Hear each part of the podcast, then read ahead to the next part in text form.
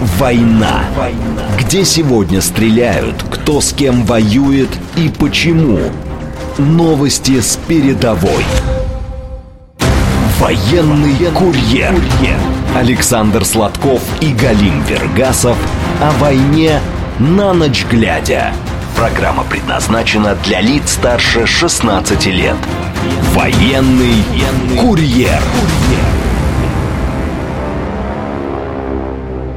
Здравствуйте, радиостанция «Говорит Москва», столица 21 час 6 минут. Меня зовут Галим Вергасов, в эфире «Военный курьер».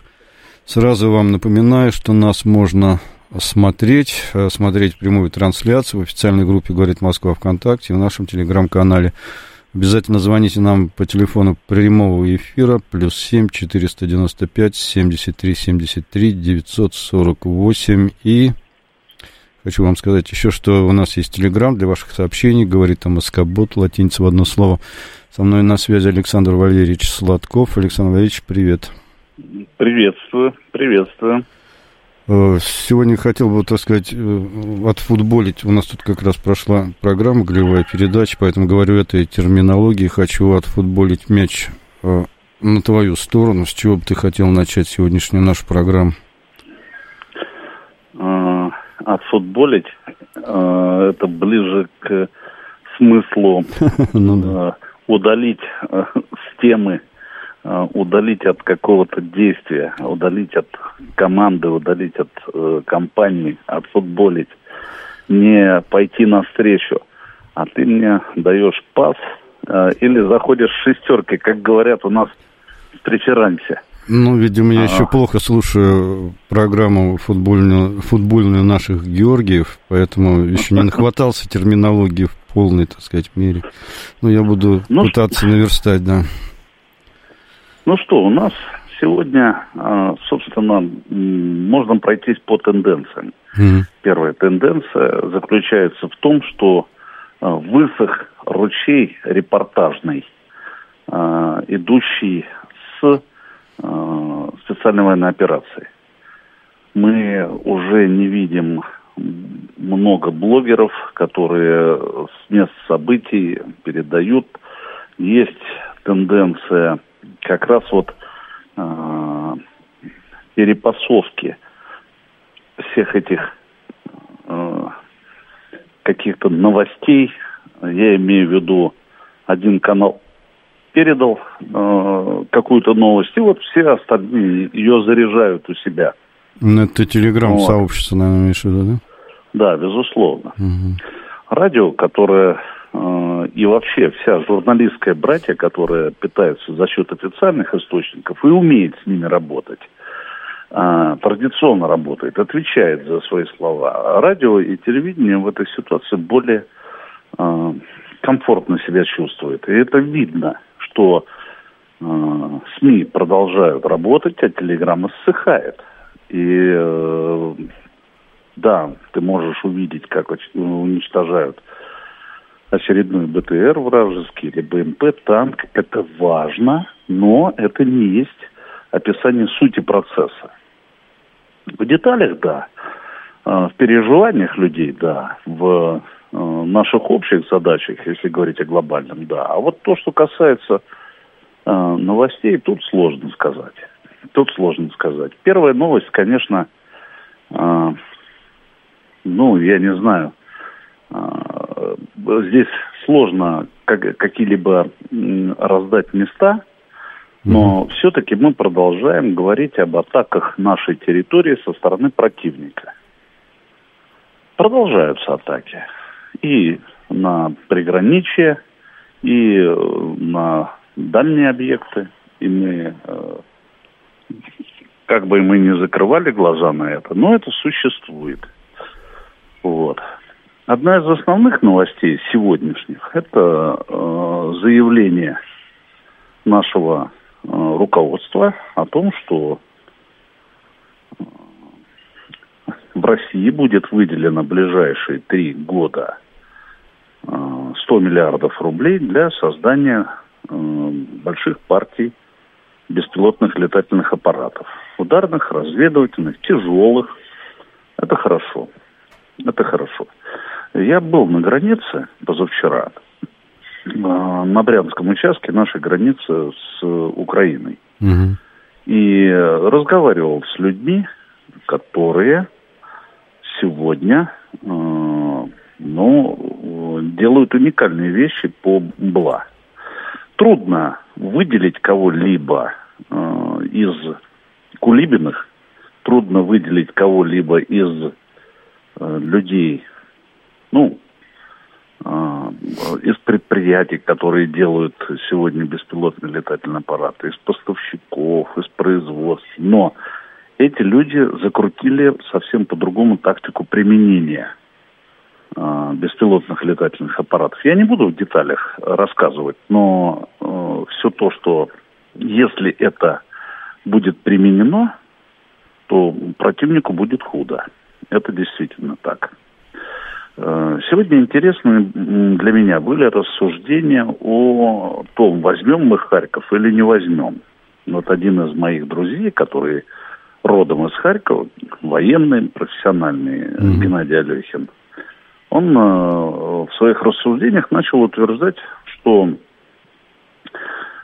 решения будут принимать военные, когда, что, как, но Харьков брать обязательно, потому что он входит в нужную нам зону безопасности для э, ведения СВО и для нормальной жизни людей на приграничных территориях в том же Белгороде, который в 70 километрах находится от Харькова. Угу. Так вот, тут я был удивлен, потому что решения принимают не военные. Военные у нас качественные профессиональные исполнители. Э, им сейчас непросто, потому что заказ от государства поступает, э, я имею в виду, на те или иные необходимые действия, серьезный заказ – но все труднее его выполнять, потому что современная война предъявляет ну, много э, таких, через такие серьезные испытания военных и э, тех, кто в поле, и военачальников, командующих, проводит. Те же беспилотные летательные аппараты, те же поставки э, иностранной техники, которая применяется и является для нас новинкой, хотя мы военные профессионально всю жизнь тренировались, учились э, воевать против НАТО, изучали вероятного противника до тонкостей, до э, состава взвода, до штатной должностной структуры какой-то авиационной, э, авиационного крыла э, натовского. Вот. Но мы находим сегодня вот э, во всем этом большую новизну. И это правильно. А, из новостей еще, ну, безусловно, продолжение учений натовских, mm-hmm. больших у наших границ.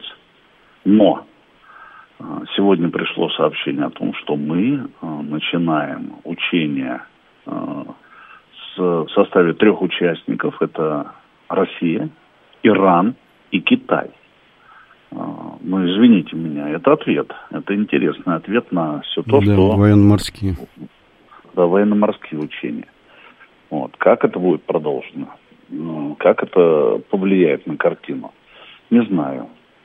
Но любые учения это либо э, открытая подготовка к каким-либо действиям, и, кстати, можно натовцев заподозрить в том, что они начали готовиться к э, каким-либо действиям э, у границы с Россией, ну, все они говорят об оборонительных действиях, но мы-то должны всегда понимать, что НАТО это агрессивный блок, и его движение вперед к нашим границам это всегда опасность. Вот. Ну и учения э, Китая, Ирана и России это тоже большой толстый намек на какие-то обстоятельства. В данной ситуации на поверхности мы можем видеть э, один тонкий вернее, толстый намек. Это то, что эти страны в военном отношении держатся вместе. Это интересно. И это опасно для Запада. Угу. Вот. Э, сегодня же продолжились э, обсуждения, казалось бы, что уже закрыта тема финансирования Украины, но вновь э, американский истеблишмент поднял вопрос, и система обсуждения опять заработала – система принятия решений опять заработала. дадут 50 миллиардов или не дадут американцы э, украинцам. В течение какого времени дадут? Многие страны уже сегодня, такие как, ну, например, та же Венгрия, уходят от поставок летальных каких-то образцов. Э, говорят о необходимости поставок э, автомобильной техники, все то, что связано с оказанием медицинской помощи и все остальное. Ну, э, интересное события нас ждут. Mm-hmm. Украина явно не готовится к обороне, потому что показ э, какого-то одного участка местности, где проводятся активные э, и довольно-таки богатые, показательные э, фортификационные работы применением какой-то техники, которая даже не замаскирована. Я не знаю, где это сделано. Возможно, а, где-то на киностудии Довженко. Кстати, это не смешно. Если противник такое делает, применяет, это тоже нормально. Это один из методов. А, но все то, что а, мы сегодня наблюдаем, это не связано с подготовкой к обороне. Они просят денег, они просят э, ну, помощи, они забыли о том, что нужно быстро провести э, призыв. Это, да, это интересно. Значит, пойдут вперед. Но э, бывший посол России, отставить, бывший посол Украины в Германии, скандально известный тип по фамилии Мельник, угу. знаменитый своими а, радикальными высказываниями в адрес России, того же э, германского руководства и, и конкретно Шольца. Так э, э, он сегодня начал рассказывать о необходимости э, принятия решения Германии на переговоры с Россией. Э, без альянса, без э, оглядки на Лондон и э, Вашингтон. Нет, вот он сегодня заговорил о том, что необходимо в любом случае начать переговоры с э, Россией.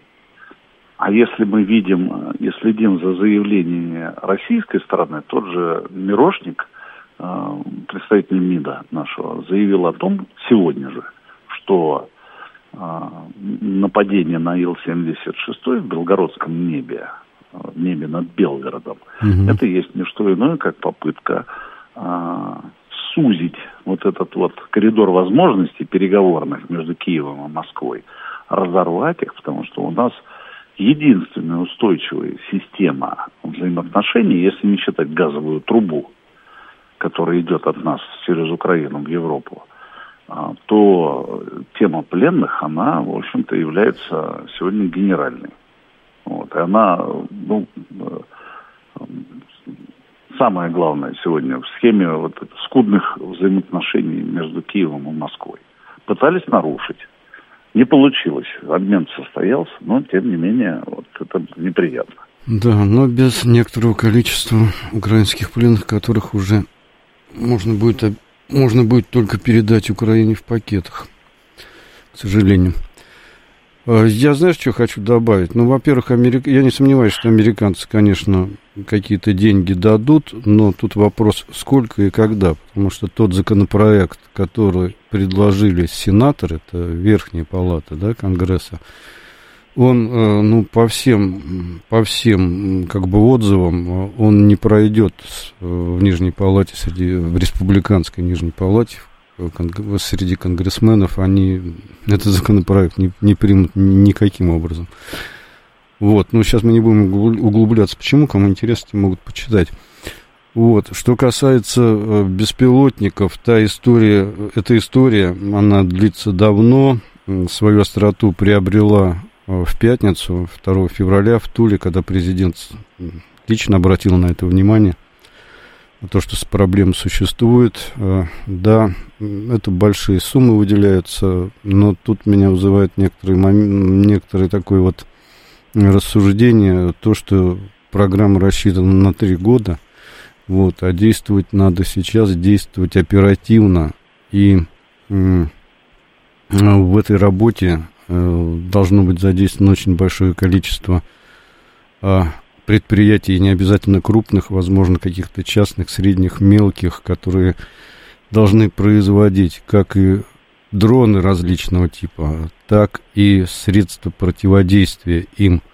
Вот, потому что постоянно ситуация техническая ситуация, она меняется. Дроны начинают летать на разных частотах, по-разному управляться, наводиться, и на это надо реагировать мгновенно, а не по трехлетним планам. Я надеюсь, на, ну, это все понимают и действовать, будет, действовать будут именно таким образом, оперативно реагируя на ситуацию.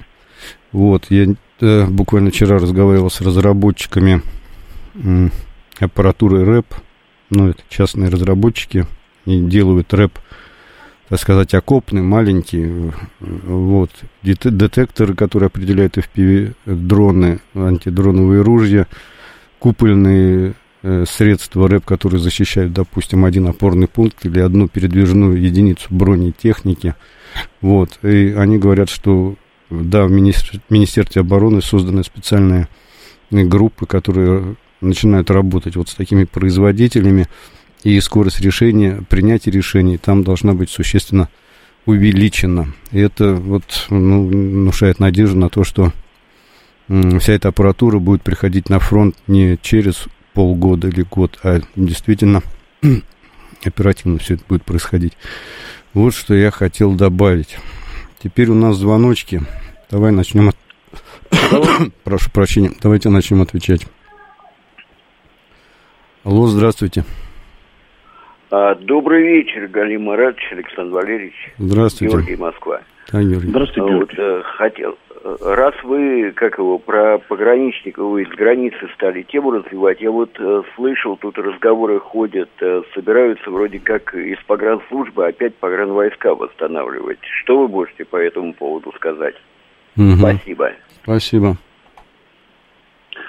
А, ну, подтверждена информация наверху, что будут набирать солдат-срочников вот, а, для службы на границе.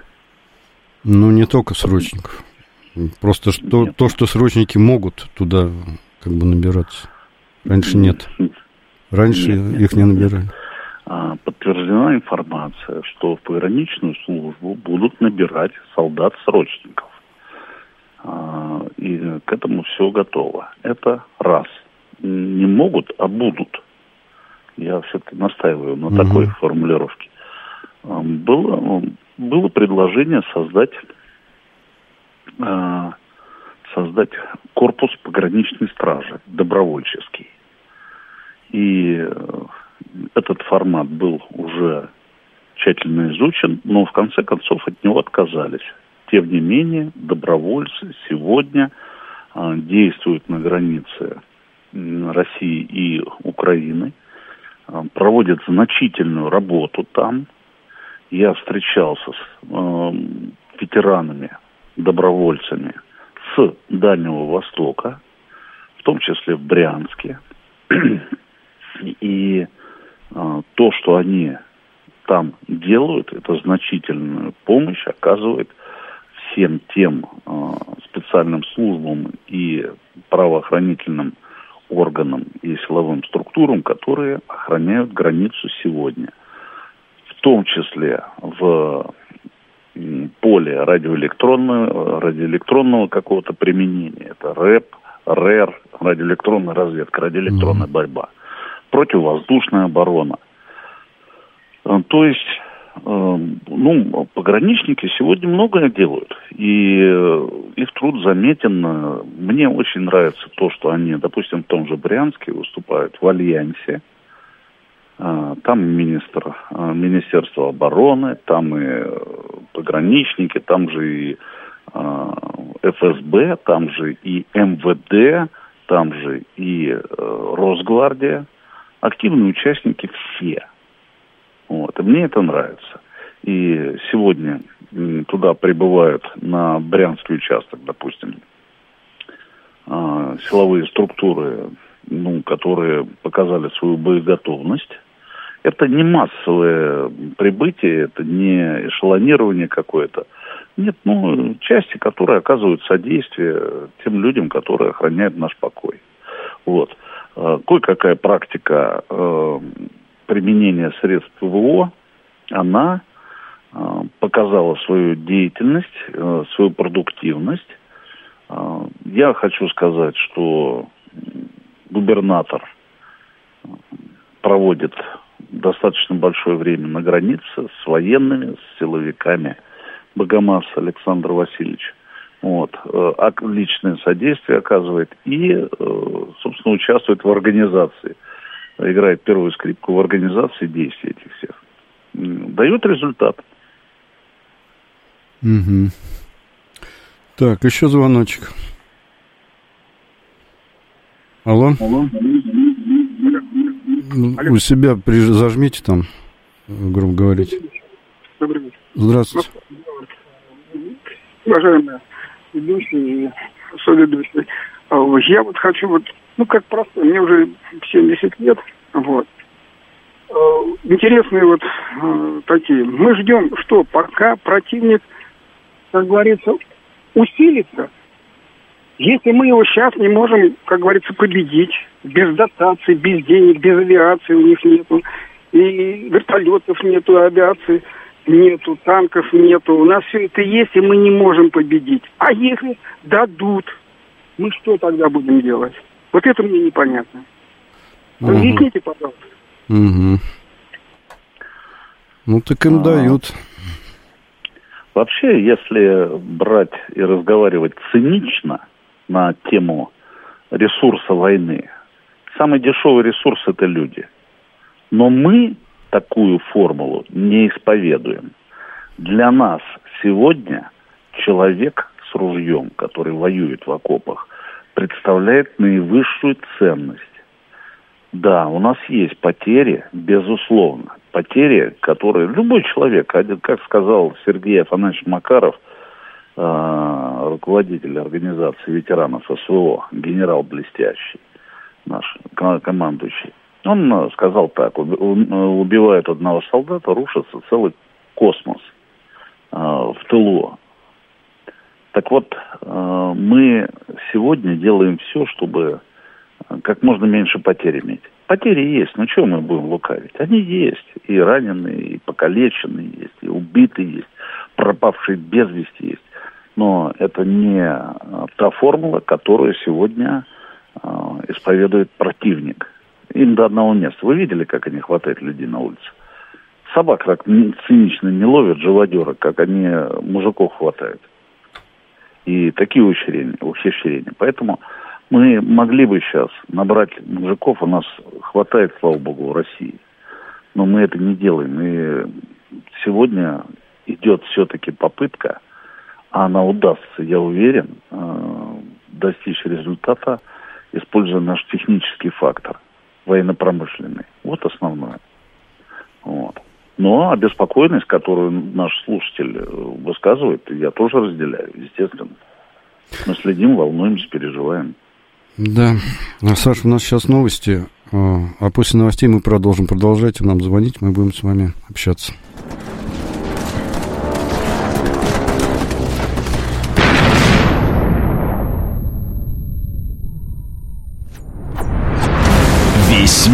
Война. Где сегодня стреляют, кто с кем воюет и почему. Новости с передовой. Александр Сладков и Галим Вергасов о войне на ночь глядя. Военный курьер. курьер. 21.35 в Москве, программа «Военный курьер». Меня зовут Галим Вергасов. Мы с Александром Сладковым продолжаем наш прямой эфир. Александр Валерьевич, ты нас слышишь? Да, безусловно. Да. Ну что, продолжим тогда отвечать на звонки.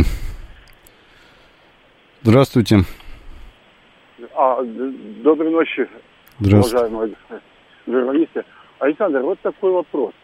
На сегодняшний так. день, на сегодняшний день вот в городе Москве, значит, Москве, появились там, значит, э, женщины, женщины, э, значит, жены тех мобилизованных, ну, мобилизованных, и они там как бы поднимают такой кипиш, кипиш, и не хочу повторять их слова, вот, но выступают против всего там, ну, как бы, знаете, вот этот э, э, и, искра и огонь, да, вот.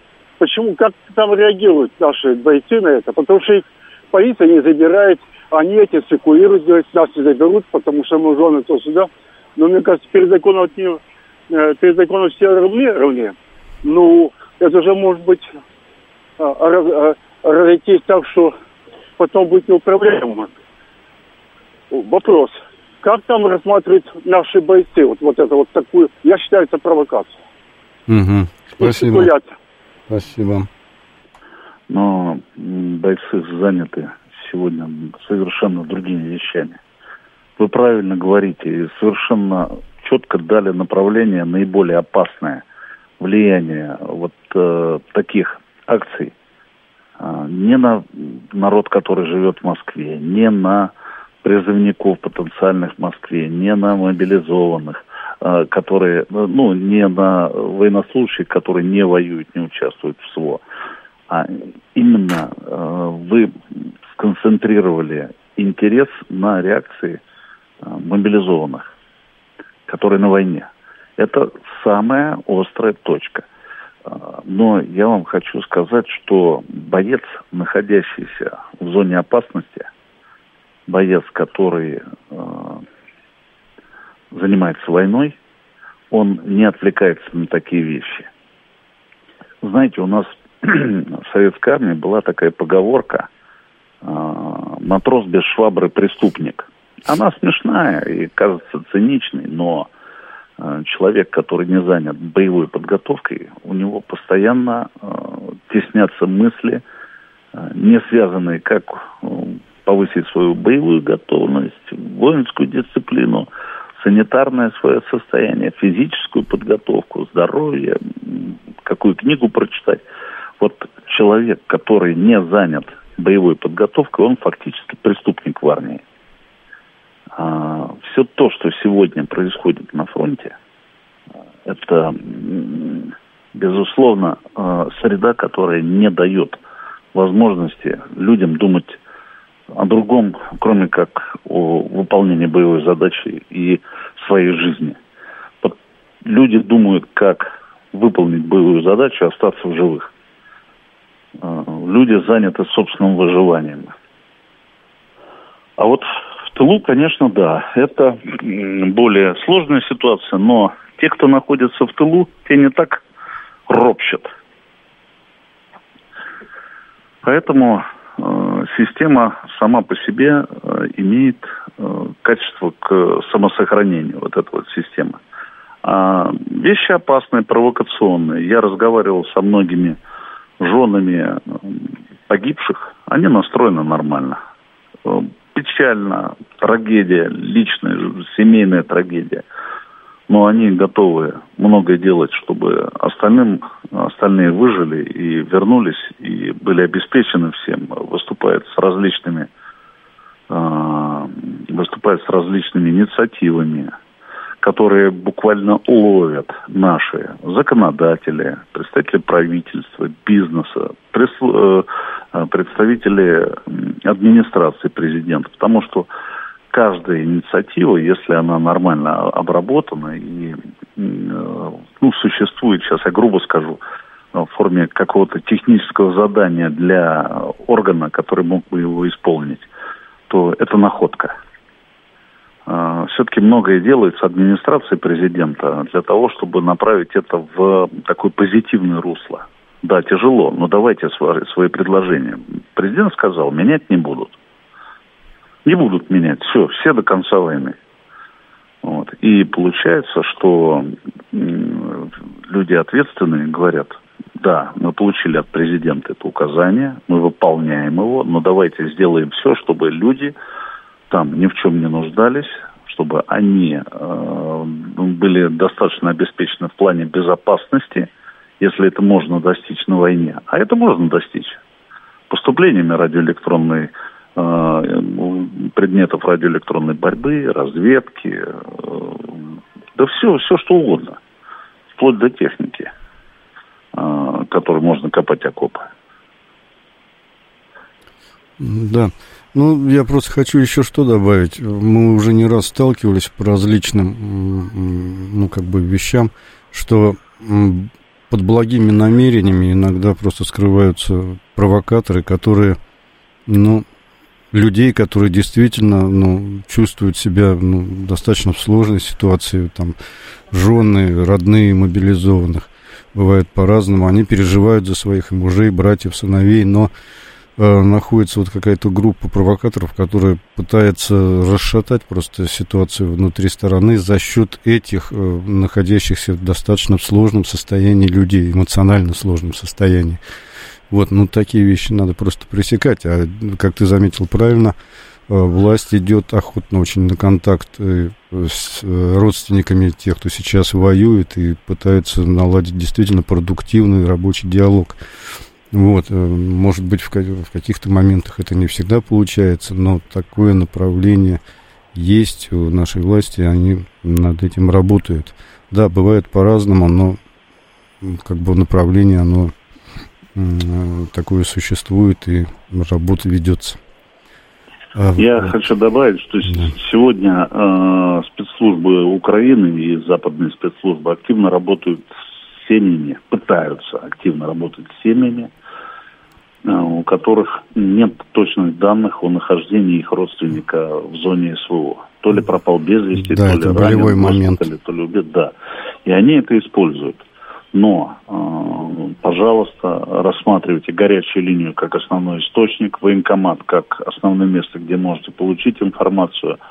Это наше право. И мы э, спрашиваем э, и получаем информацию оттуда. Да, там ну, на передовой во время штурмовых действий происходят разные события, это надо понимать, и не всегда сразу можно ну, ответить, где ваш родственник после определенных боевых действий находится. Это действительно, это война, это, это очень сложная ситуация. Надо запастись терпением и, как ты правильно сказал, общаться с горячей линией, с военкоматом и пытаться найти все-таки своих ребят. Так, у нас звоночек. Здравствуйте. Да, добрый вечер, Галина Маратович, Александр Валерьевич.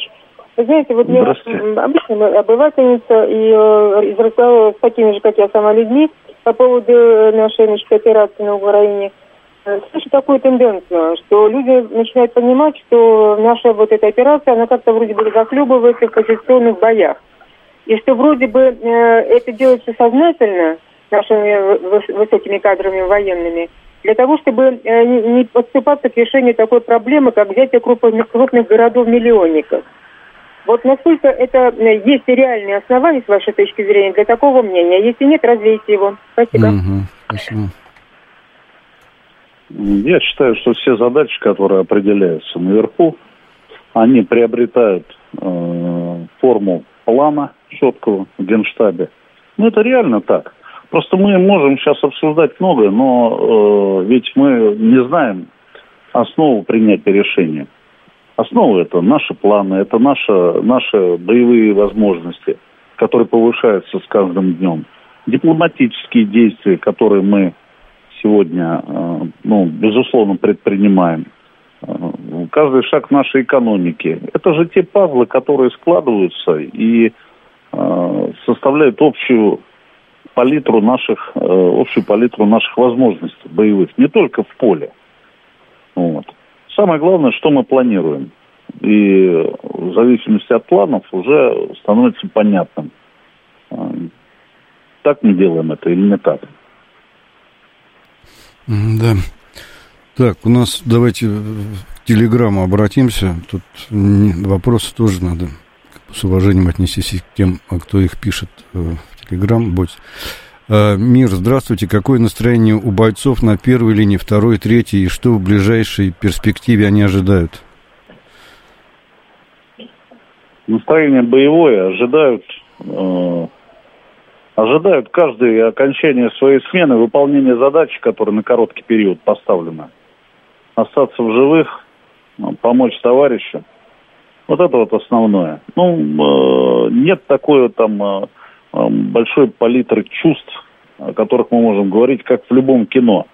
Когда перед боем начинают переговариваться, когда что-то вспоминают. Да нет, э, э, вспомните кадры, когда э, десантник готовится к прыжку, насколько сосредоточено его лицо в салоне самолета.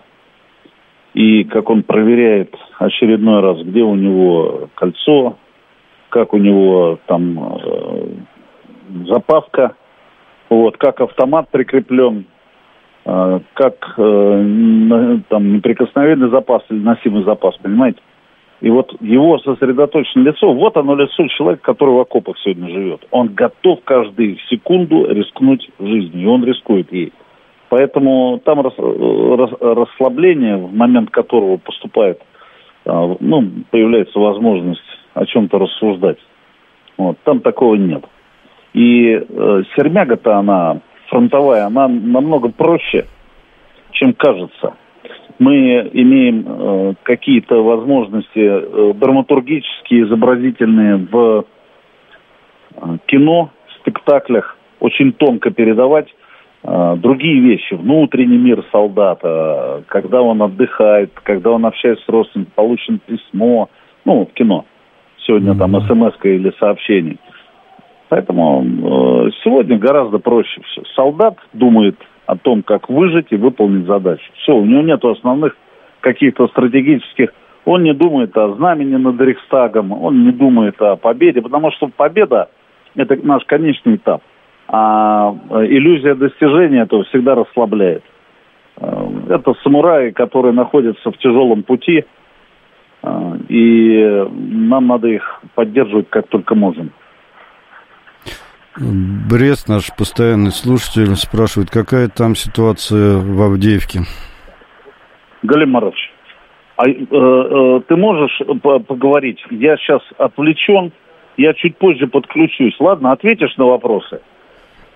Ну, нас, насколько... Пос... Ну, давай сейчас я пока тебе включу. Здравствуйте. Э, здравствуйте. Э, скажите, да, если возможно, вы Александру, может, передадите этот вопрос. Mm-hmm. Ну вот эта проблема, что уже да, скоро, 24-го, будет ровно два года э, вот затяжной, тяжелой войны с Укрорейхом. Вот вопрос такой вот. До января будет демократическая головка править США. То есть они, видимо, хотят, чтобы Укрорейх продолжал воевать. Вот в связи с этим опять все связано с потенциалом ВСУ, вот э, как вы считаете, начало осени, может быть, и вы скажете свою гипотезу, но вот э, начало осени, э, скажем, этого года, где будет примерно линия фронта, и вообще хватит ли потенциала ВСУ, э, так сказать, на такое продолжение этой затяжной войны, э, с учетом того, что Запад все равно потихоньку продолжает им помогать, подкармливать. Вот это вот вся проблематика, что нас ждет еще один год э, вот этой ну, тяжелой затяжной кампании против Укрорейха. Ну, спасибо, такого плана вопрос. Ну, я вас понял. Ну, суть в том, что, во-первых, сейчас, э, если говорить о поддержке Украины, то я не сомневаюсь, что они ее будут поддерживать.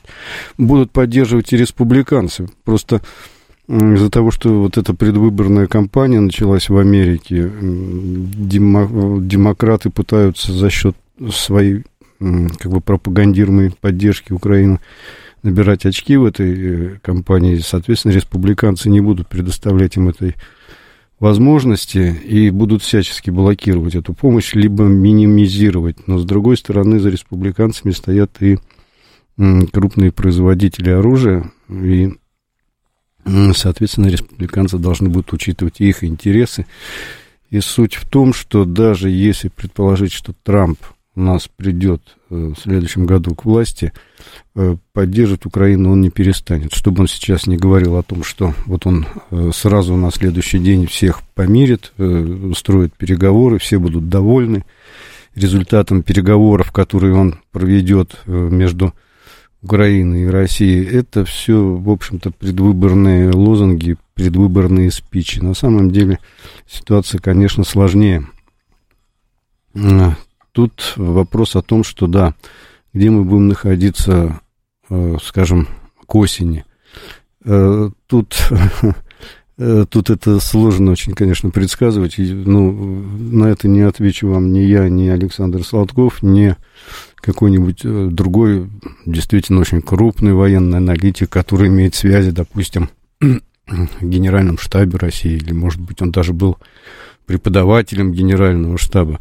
Ну, во-первых, в открытую вам никто это, э, свои, своими планами делиться не будет, это во-первых. Во-вторых, когда принимаются решения, конечно, есть долгосрочные решения, но, э, опять-таки, они постоянно корректируются из-за того, что меняется ситуация. Меняется ситуация на фронте, меняется внешнеполитическая ситуация, потому что, в первую очередь, решения, которые принимает Генштаб, он принимает их, э, э, исходя из того, какое положение складывается э, в театре военных действий, но и с тем же учитывая какие-то внешне, внешнеполитические моменты, внешнеполитическую ситуацию, как она складывается. Вот, и опять-таки э, военные могут предлагать свои решения, но исходя из каких-то политических, э, ну, политического расклада, который происходит э, на международной арене, там могут происходить и свои, э, свои решения, и э, свои предприниматься действия.